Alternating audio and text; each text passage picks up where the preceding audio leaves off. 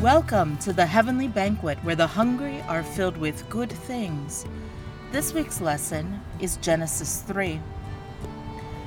Now the serpent was more crafty than any other wild animal that the Lord God had made.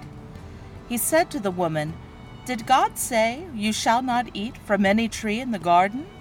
The woman said to the serpent, we may eat of the fruit of the trees in the garden, but God said, You shall not eat of the fruit of the tree that is in the middle of the garden, nor shall you touch it, or you shall die. But the serpent said to the woman, You will not die, for God knows that when you eat of it, your eyes will be opened, and you will be like God, knowing good and evil.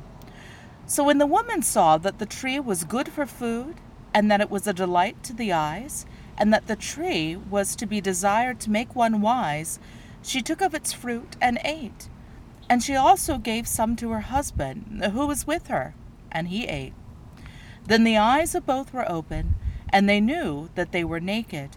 And they sewed fig leaves together and made loincloths for themselves. They heard the sound of the Lord God walking in the garden at the time of the evening breeze, and the man and his wife hid themselves from the presence of the Lord God among the trees of the garden. But the Lord God called to the man and said to him, Where are you? He said, I heard the sound of you in the garden, and I was afraid because I was naked, and I hid myself. He said, Who told you that you were naked? Have you eaten from the tree of which I commanded you not to eat?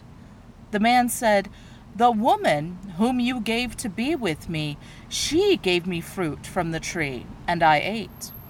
Then the Lord God said to the woman, What is this that you have done? The woman said, The serpent tricked me, and I ate.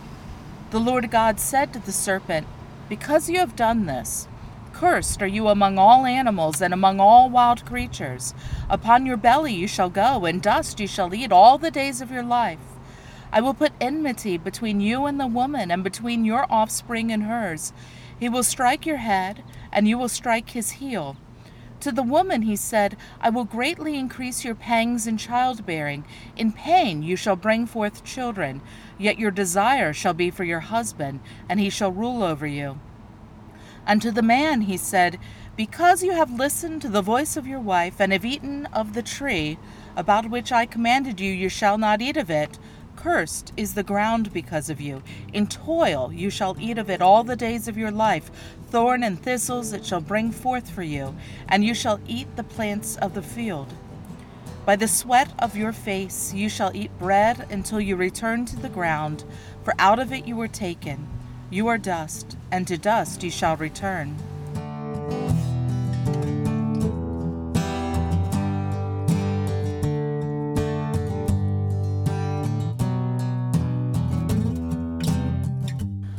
I want to invite you to hear this Genesis story with fresh ears, without the baggage the centuries have heaped upon it.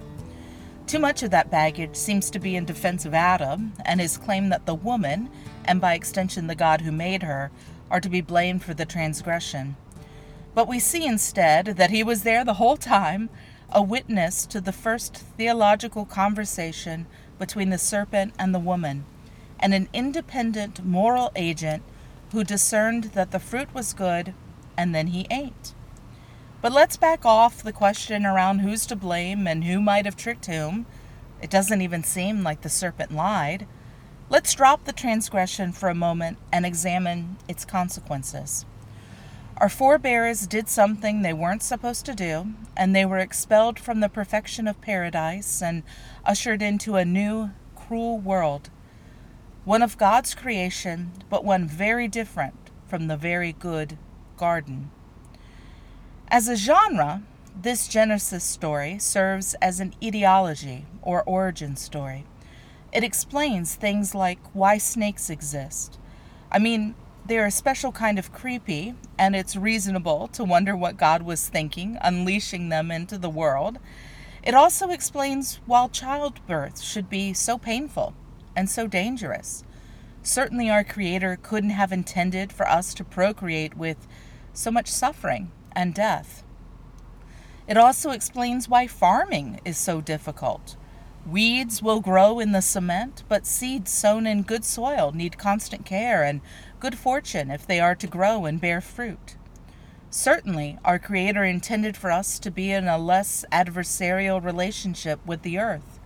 Certainly, our Creator could have designed the world as a perfectly self sustaining ecosystem, right? Well, the Genesis story tells us that God intended for nature to provide for us abundantly and effortlessly, and that it's only from our intervention, by our own action, through our sinfulness, that it doesn't. And we know that God didn't intend for creation to take these forms because in Isaiah, in Revelation, we see images of paradise, of heaven, as a place where there is no more suffering and sorrow and death, and where vineyards, left untended, produce grapes, each bursting with gallons of wine. We're even told that the heavenly court is attended by serpents with arms and legs and wings. I honestly don't like to think about them too much. They seem much creepier than the fallen serpents we have here, but God seems to just love them. The point being that God's plan for salvation includes the restoration of the garden, a return to Eden, the perfection of creation that involves the removal or reversal of those first curses. What I want to bring to your attention today, though, are a few of the curses that we tend not to understand as curses, even though they're located in the midst of those other curses, and even though they're conditions that are specifically promised to be upended through the work of Christ. We too often think of these things as just the way things are, even though our scripture describes them as constructs of a world marred by sin. One of these things is basically the creation of the patriarchy, the subordination of the woman to the man. The garden was an egalitarian paradise, a place where there was nothing to do but love God and love one another. There was no hierarchy in that first community. Even the idea of Eve as helpmate doesn't paint her as some assistant or servant of the man.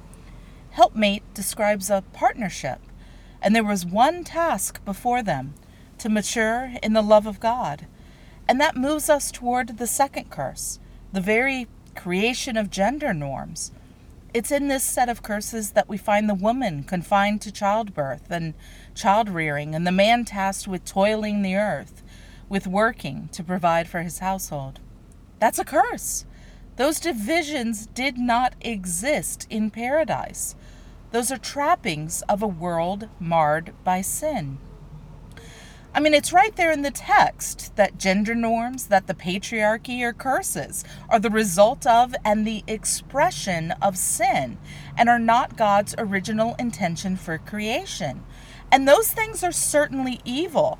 Those are the things that describe men as weak should they seek mental or emotional care. Those are the things that restrict men into believing that they have to shoulder sole responsibility for their families. Those are the things that coerce men with the lie that violence is power, is a hallmark of masculinity. Those are the things that whisper to fathers that tending to their own children is isn't some manly pursuit. I'm not going to waste your time listing all the ways that the patriarchy and gender norms have historically and are currently hurting women. No one has time for that. I think it's important, though, to note how those things hurt men too, how the patriarchy is good for no one, those impossible and burdensome expectations separate men from one another, from women, and from their own kids, and whatever is separating us from one another separates us from God. And the greatest proof that these things are not part of God's created order is the work of Christ to subvert and overturn these hierarchies and constructs. That's what Jesus is doing when he calls fishermen from their boats and into the new work of kingdom building. That's what Jesus is doing when he welcomes women as disciples, women who are entrepreneurs, women who maintain their own households, women who are widowed, women whose value is determined by their contributions to this new movement rather than their ability to procreate. That's what Jesus was doing when he dismisses questions about marriage in heaven and when he refuses to participate in a stoning. That's what Jesus is doing when he chooses, when he chooses Mary Magdalene as the first witness to the resurrection and the first preacher of Easter. Jesus declares that he is reordering Satan's household, and that means reversing these curses, abandoning hierarchies and constructs that separate us, and embracing an egalitarian vision of the kingdom. A kingdom in which we are then each free to love one another, to care for one another, and with that nurture and in that partnership to self actualize more fully into the image of the God who created us an egalitarian vision of the kingdom in which we can truly live out the commandments to love God and to love neighbor, as we were intended to do in paradise. If any of this sounds new or strange to you, let me also mention that it didn't seem new or strange to Paul.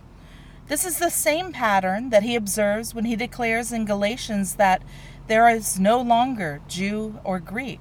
There's no longer slave or free. There's no longer male or female, for all of you are one in Christ Jesus. That's an egalitarian kingdom where these gender norms and hierarchies no longer exist. That's the mark of our baptism, that we have become citizens of that kingdom, one where there's no such thing as male or female. And Paul did actually put some of that into practice. We focus too much on the household codes and that one time he told Timothy not to let women teach. We grab onto that without even knowing what was going on in Timothy's situation. But Paul, Paul charged Phoebe with distributing and teaching his letter to the Romans. Paul gave a woman, a woman he described as a deacon, the task of sharing and interpreting his most important theological work. She's not in the nursery. She's not in the kitchen. She's at the front of the assembly. That's radical. That's the revelation of the kingdom of God. And it's a kingdom that's revealed whenever we strive for equality by destroying the hierarchies and constructs that divide us. We often talk about being on the right side of history, but we Christians should probably talk more about whether we're on the right side of the curse whether we might be advocating for the curse and propping up Satan's code rather than Jesus's. That's no place to be. The patriarchy, gender norms, including transphobia and homophobia, anguish around reproductive health, inequality in the workplace and in the home, all of this mess around cl- I can't even say the word, all of this mess around complementarianism anything outside of ourselves that seeks to divide or define us, that's all the curse. That's not God's intention. Those are bounds Jesus seeks to break, and bounds he's invited us to break with him. And every act for justice, every small word or large movement that opposes those curses is a blessing. Anything that opposes the curse is a blessing. Anything that opposes the patriarchy is a blessing. May you be blessed and be a blessing. Let's bless this mess until kingdom come.